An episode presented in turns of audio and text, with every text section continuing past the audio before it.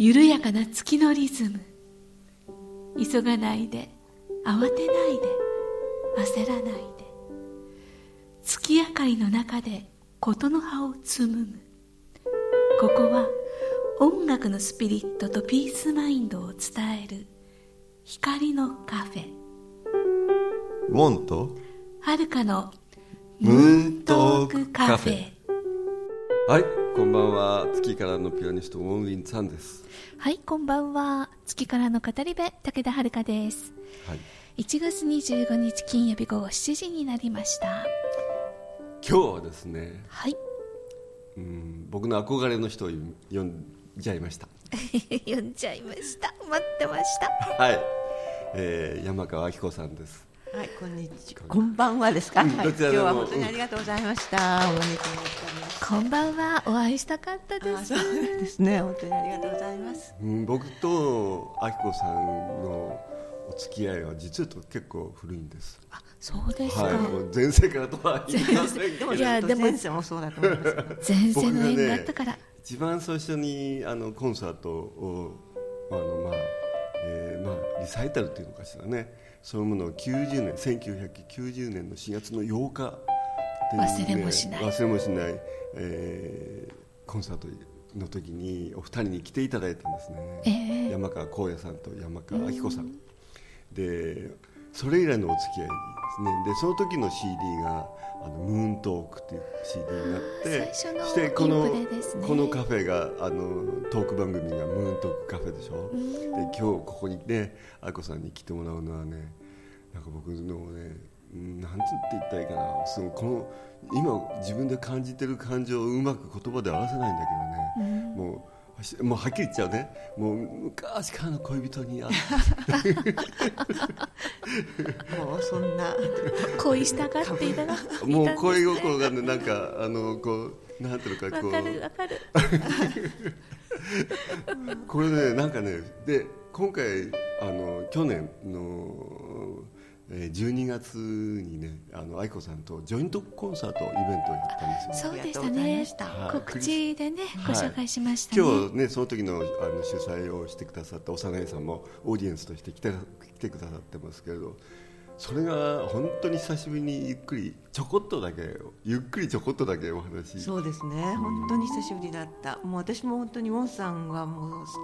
トークの時からもう大好きで、だってやっぱりこう音が素晴らしいでしょ？ええで絶対他の人にない音ピアノの音を聞かせて。であのこの前書いててなんて真珠の一粒一粒の真珠みたいな音って書いちゃったんだけどそれ出てきたんですねで出てきちゃったのにこれ本当にウォンさんの音だよねと思って私ってなんて美しいことを書くんだろうみたいな私が書いたんじゃないんですけれどもそんな感じでいつも聞いててであのこのところね本当にコンサート行けなく考えなかったんですよ。だからもう23日は羨ま羨ましいっていうか嬉しくてね 幼いさんがやりませんかって言われた時もう本当に嬉しくてあやっとウォンさんのピアノが聴けると思って僕もねなんか僕もねなんかあ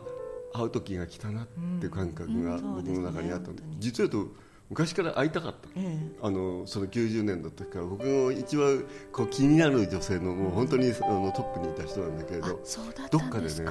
どっかでまだ会う時じゃないっていう感覚が僕の中にあってね。何度かその間にももちろんあのいろんなイベントでお会いしてるし、あのパウロ・コレコエリオさんの時のもすごい会ってるんだけど、まだ出会ってないっていう感覚そうですね。だから音楽私はもうピアニストのウォンさん、ええウォンさんの音楽大好き、ウォンさんも大好きなんだけど、でもゆっくり話したこと本当になかったですよね。のずっと。そうだったんですか、だけどあのフェイスブックだとかいろんなので、あのいろんな心の問題を持ってらっしゃってそれを吉福さんのところに行って解決してもらいましたみたいなことを読んでて、ええ。私と同じようなことを体験してるんだなみたいな感じであの遠遠くから拝見してる、でコンサートにあのの話を伺うと行ければ最初の頃は言ってたんでそのうち忙しくなっちゃって本当に。うん。ここ10年か15年ねもう聞けなかったんですよ。で今回ここでまたねやあのクリスマスイブイブにお会いして、その時にあのご本が僕もね実は山川さんあの夫妻からいつもご本を送っていただいてすっごい僕のそのなんていうか魂の成長にすっごいいろんなヒントと導きがあったんだけれどしばらくあの僕の方もドタバタこの特にこの10年ドタバタすることになって、あのえーそそういうむしスピリチュアルなことよりもむしろ心理的なことにこうフォーカスせざるを得ないような、まあ、状況になっていったのね。まあ、現実を生きていく上でのまあ、その中で吉行さんに出会ったりするんだけど、このおあのまずこの本「精霊のつぶやき」と「すべてはささやき。まささやきと「あのすべては魂の約束」この2つをね読んでねああ愛子さんに会いたいってね僕思っちゃったんでやっぱり会う時が来たっていう感じが僕の中にすごくあってで今の僕のテーマ。ええ。それは後でじっくりらあのお話ししてもらいたいと思ったんだけどそこがねこの本の中に書かれていてすごいたくさんヒントがあったんだよね私もいいですか？一言だけ、はいはいどうぞもうねずっとお会いしたかったんですよ私も、うんうん。あのご主人の荒野さんとはいろんなところでお目にかかってちょっとお話ししたりとか、本をお渡ししたりとか交流はあったお久しぶりぐらいの、まあ、ご挨拶させていただいててで今回あきこさんがゲストで来てくださるということでウォンさんから指令でこの2冊は読んどいてっていうもう一生懸命読んでで私があのまず読んだのが「すべては魂の約束」はい。親子夫婦友人自分自身。本当に幸せな関係を築くために。こちらをまず読ませていただいて。でちょうど私があの抱えているテーマとドンピシャなことがここにあって。もうすでにそこは通り越えたはずだったのにまた出たかっていうのが最近持ち上がってるので。あこれは本当に根っこから解決しなきゃいけないもう一個上がるためにそうなんだなと思ってたところにいただいて、ナイスタイミングで、ましてや今日は成人の日で、こう大人 成長の日だよね。になるいいタイミングずっとあのもうご夫妻の翻訳本アウトワンリームからずっと読んでたので私もねちょっとドキドキしてるんです。はい、はい。あのね僕は今回その僕たちすごくタイミングにこのテーマがそのあの山川夫妻が書かれた本の中のテーマが僕たちに今びっしゃり。ええ。でも本当は世の中の人全員が同じテーマを持ってるはずなんだよ、そうですね。全員同じテーマを持ってるんだけどそれにそれに向き合う人がどれだけいるか。でその時の向き合う時のタイミングにこの本に出会えるかどうかっていうことだと思うのね。まあ、今日この、ね、番組聞いてる方はこの本のことを知っていただくから、うん。あっと思ってやっぱり本屋さんにね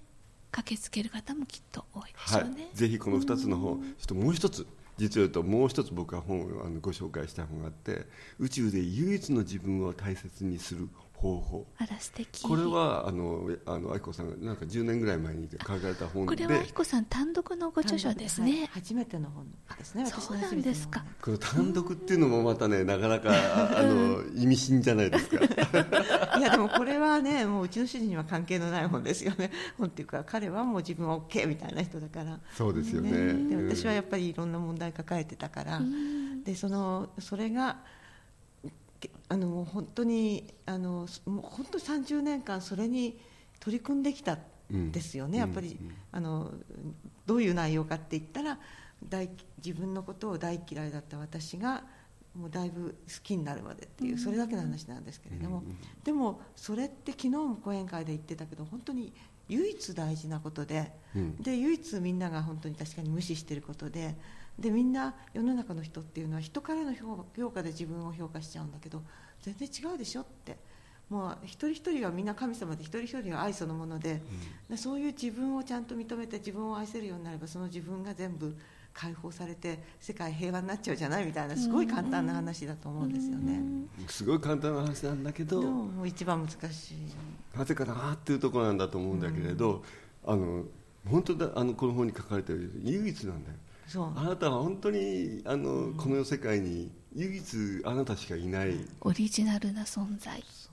これあの別にそのスピリチュアルな、あのなんか言説の中であの宗教的に言ってるんじゃなくて実際 DNA は、あの DNA があなたしか持ってない DNA なんだよね、そうですよね、うん、ああそっか。こう数字的に言うとね、こうなんか200 2万2万ぐらいの染色体が、ええあのお母さんとお父さんのあのなんそれぞれの染色体、遺伝子が一緒になって瞬間的に全く違うもう一つの遺伝子ができる、それがねあのなんていうかこう人間の歴史がまあ100億年だとするならば命のあの歴史が100億年だとするとその100億年の中に毎年 100, 100億人が生まれたとしても同じ人が生まれないんだ。だからこう私なんかついやっぱり今いる人だけのこと考えちゃうけどそうじゃなくて、うん。人類始まって以来もしくはその以前かはらもう唯一だってことですそね、うなんですよね。でなんとその命の一番最初の DNA の情報は今でも私たちが持っている。つまり全員兄弟全員、あのうんみんな一つ。一つ。一つワンネスでありながら全てが多様全然違うっていうね。それはもう本当 DNA のあの遺伝子の問題を見てるだけでそれが答えとして出てるんだよね。壮大なお話ですけども事実としてそれがあるっていうのはそう単なる宗教でも単なる幻想でもなく本当に唯一なんだよね。それで生まれたその瞬間にそのその人の青写真、命の青写真みたいなのがもう刻印されていて、その人の人生ってそれをこうなんて探求していく？探求していくかさもなければ演じていくか、ね、そうちゃんとじこうドラマ三次しで。て、うん。繰り広げていく繰り広げられるのかそれだっていうのがでも本当にあの大変なのは生まれた瞬間からそのそれを学んでいく学習するプロセスが、まあ、両親のもとであったり、だからあのねああきこさんのこれからおお伺いしたいそのごごご家庭のこと、それから実は言うとあのプロフィールから入っていこうよねって言ったら もうすでに内容の話になっちゃってるんだけれど、えーどどうどうしましょう。でも一応せっかくだからプロフィールをねあのご存知のない方にあきこさんをぜひあのもうほとんどいないはずなんだけれど、ね。僕たちの番組を聞いてる人の中にはね皆さんご存知だと思い思いますが、はい。あえて、あえて。うん。はいお願いします。私です。よね、はい。はい。い、や王さんが今読もうとしてるのかなといやいやいや私は。失礼しました、はい。あのご主人が山川光也さんはい。で奥様のあきこさん今日お越しいただきました。お二人一緒の連名であの海外の作品をたくさん翻訳していらっしゃる、はい。特に精神世界ではねあの有名なあの翻訳家として皆さんのところに届いているんではないかと思います。えー山川明子さん翻訳家であり著述家でございます。1943年東京生まれ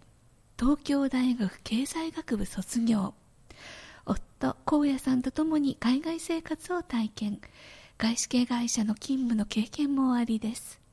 えー夫の荒野さんのこれは大蔵省ですね。大蔵省です。当時ね。当時の大蔵省の退官後共に翻訳の仕事を始めていらっしゃいます。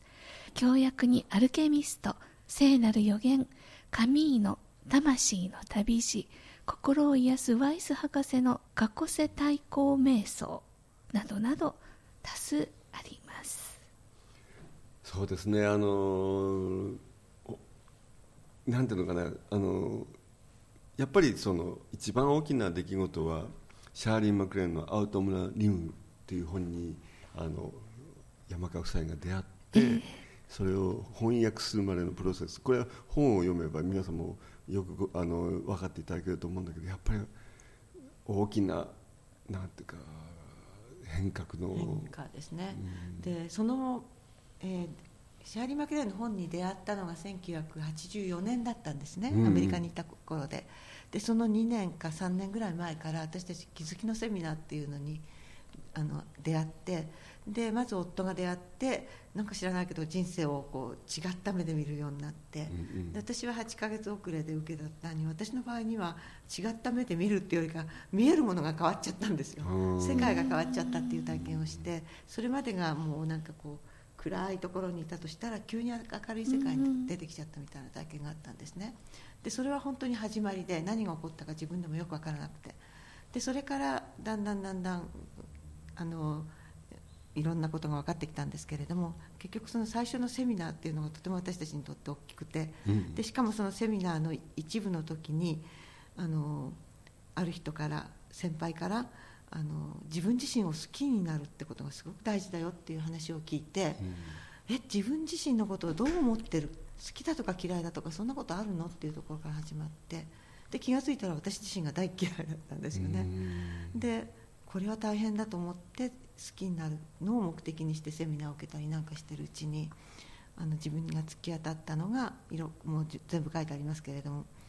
あの私は女に生まれたってことがものすごいトラウマになっててうん。でそれでもう自分は生きてちゃいけないとまで思ってた思ってる自分っていうのがいたんです。そこまで。自分はすごい無価値な人間だと思ってた。うん。だからあのそういうのをひあの人人の思いのベボトムラインっていうんだけれども私のボトムラインは本当にある意味じゃ一番重くてある人の場合だったら自殺もしかねないぐらい、うん。自分は生きてちゃいけないと思って。存在価値の否定ですもんね。否定ですね自己否定100%みたいなところから始まって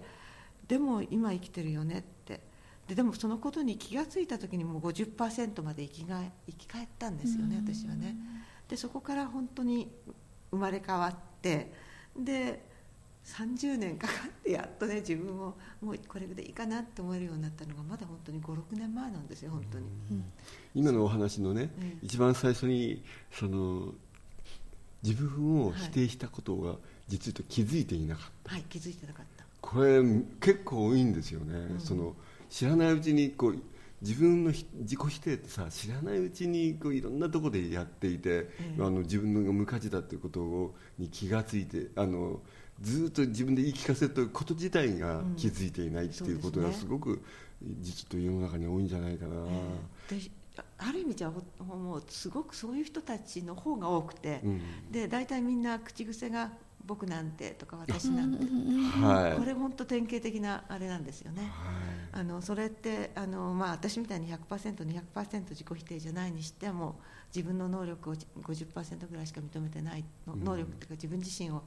あの100%認めてない証拠ですよね、うん。誰かと比較しちゃって僕なんてダメとか私なんてうん。大したことないって、そう。だなんかこう組織なり社会なりとか、まあ、家庭なりに役割を持って、うん。その役割を果たしている自分がなんとか生きあのそうなんですそれ役割を果たせなくなった途端に、うんなんかすごい不安といやええ自分の、なんていうの立ち位置を失ってしまうんだよね。ねここにいていいんだろうかとかそうねことになりますよね。役立たずみたいな形になって、うん。またそういうふうにあの昔はねそういうのを刷り込まれてましたからね。というかもうほとんど社会全体がそれでいや今でもそうだよね。今でもそうですね、本当に、本当にこうなんていうかこう能力主義、うん。僕は優生学っていうほらあの、まあ、なん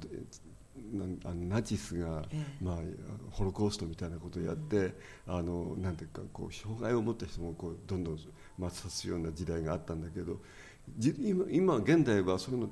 確かになくなってるんだとは思うけれど、うん。